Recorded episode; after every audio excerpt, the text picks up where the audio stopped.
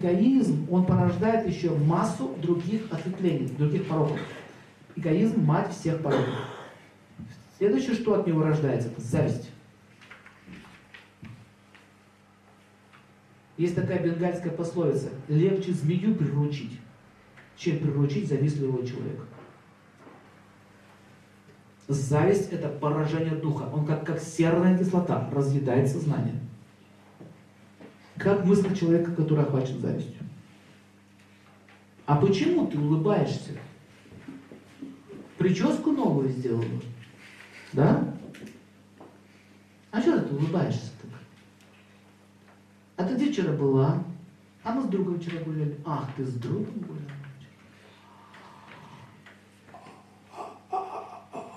Что такое? Жаба задушила. Что такое? Почему друг? А у тебя еще друг и прическа новая. Ну-ка представьте, можно завидовать даже хорошему настроению. Вы делитесь своим счастьем. Своим счастьем делитесь. Как ты мои спагетти? Я бы не взяла. Значит, надо брать.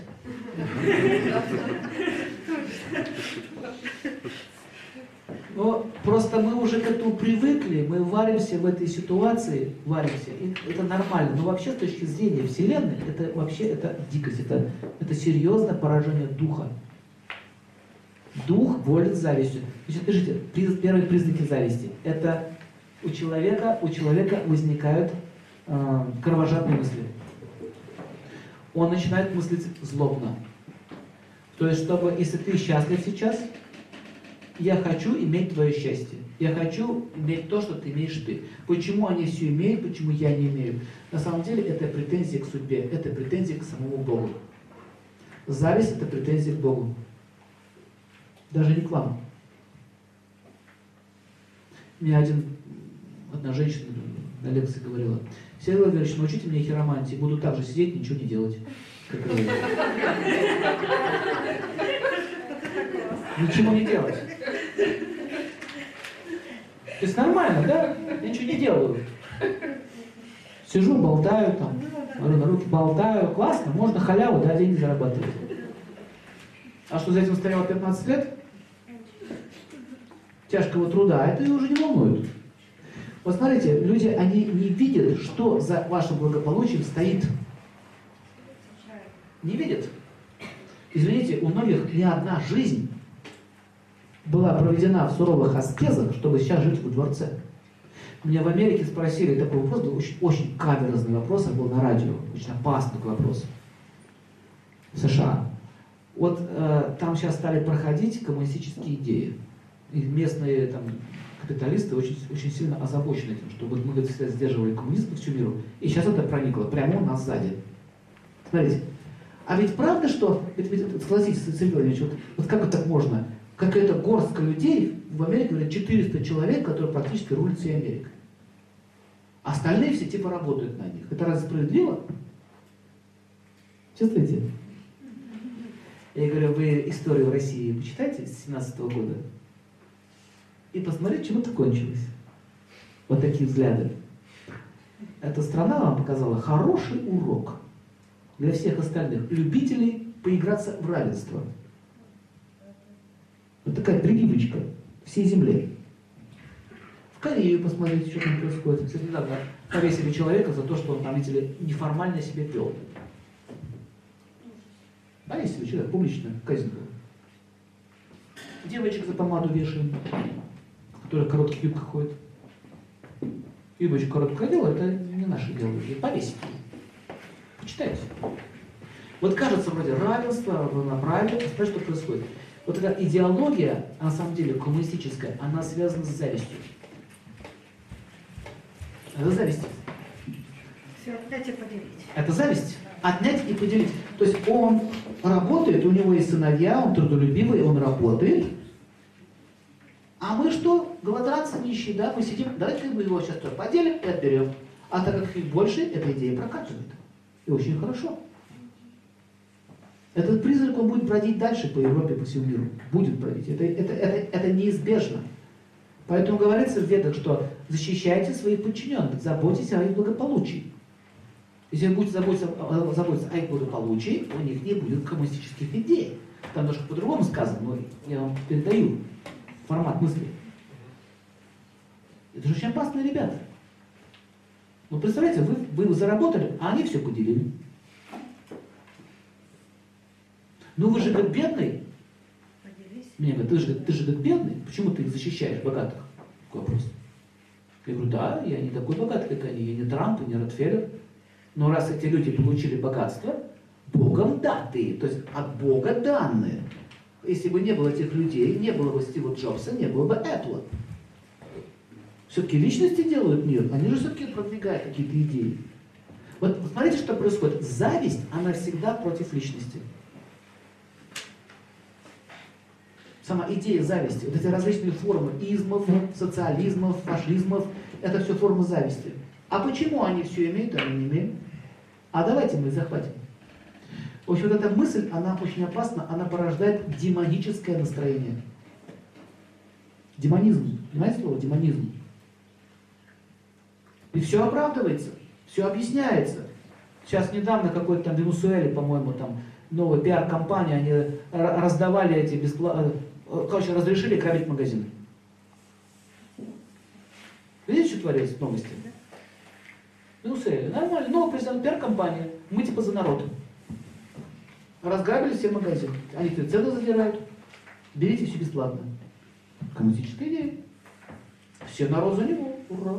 Вы знаете, как карма возникает? Если зависть движет людьми, если правители тоже завистливы, если, если зависть движет миром, то что наступает? Война. Зависть и война – знак равно. Значит, создать войны будут? Всегда. Э, хочешь мира, готовься к войне. Это слова Всевышнего. Не будет оружия, тебя завоюют. Если ты не будешь защищать свой дом, тебя захватят. Не будешь защищать свою жену, ее украдут. Поймите одну вещь, это реальность материального мира. Здесь всегда будут завистливые люди. Поэтому раскрывать свое сердце вот так вот всем. Давайте расскажу о, своем, о своих намерениях. Не надо. Надо понимать, кто перед тобой. Раскрывать свое сердце только можно перед Богом и перед чистыми людьми. Почему перед святыми можно раскрывать свое сердце? А у них нет зависти. Их не дергает, понимаете, то, что во дворце, как вот Вольф Песнинг. Смотрели фильм? Смотрите, у него не было зависти. Поэтому у него такие силы были магические. Но он никому не завидовал. Он довольно-таки чистый был человек. Хотя при этом курил там и пил, но, при этом, извините, он никому не завидовал. И поэтому с ним Сталин разговаривал, и Гитлер, и многие вельможи. Они видели в нем силу. Поэтому, когда человек избавляется от зависти, он получает какую силу? Ну, магическую, силу личности. К нему начинают все тянуться, они могут открывать даже самые большие тайны свои, свои внутренние тайны, которые человек боится открыться кому-либо. Вот, вот, вот в чем проблема современной психологии? Почему, почему сложно пойти к психологу и все рассказать? Вот кто, поднимите руку, кто боится идти к психологу? Он же, он, он же врач, он же может помочь реально, да? Он же учился на это. Почему к нему не идете? Почему? Точно? А почему не доверяете? А есть грязь какая-то. Может, денег хочет? Сколько я тут слов вам начитал?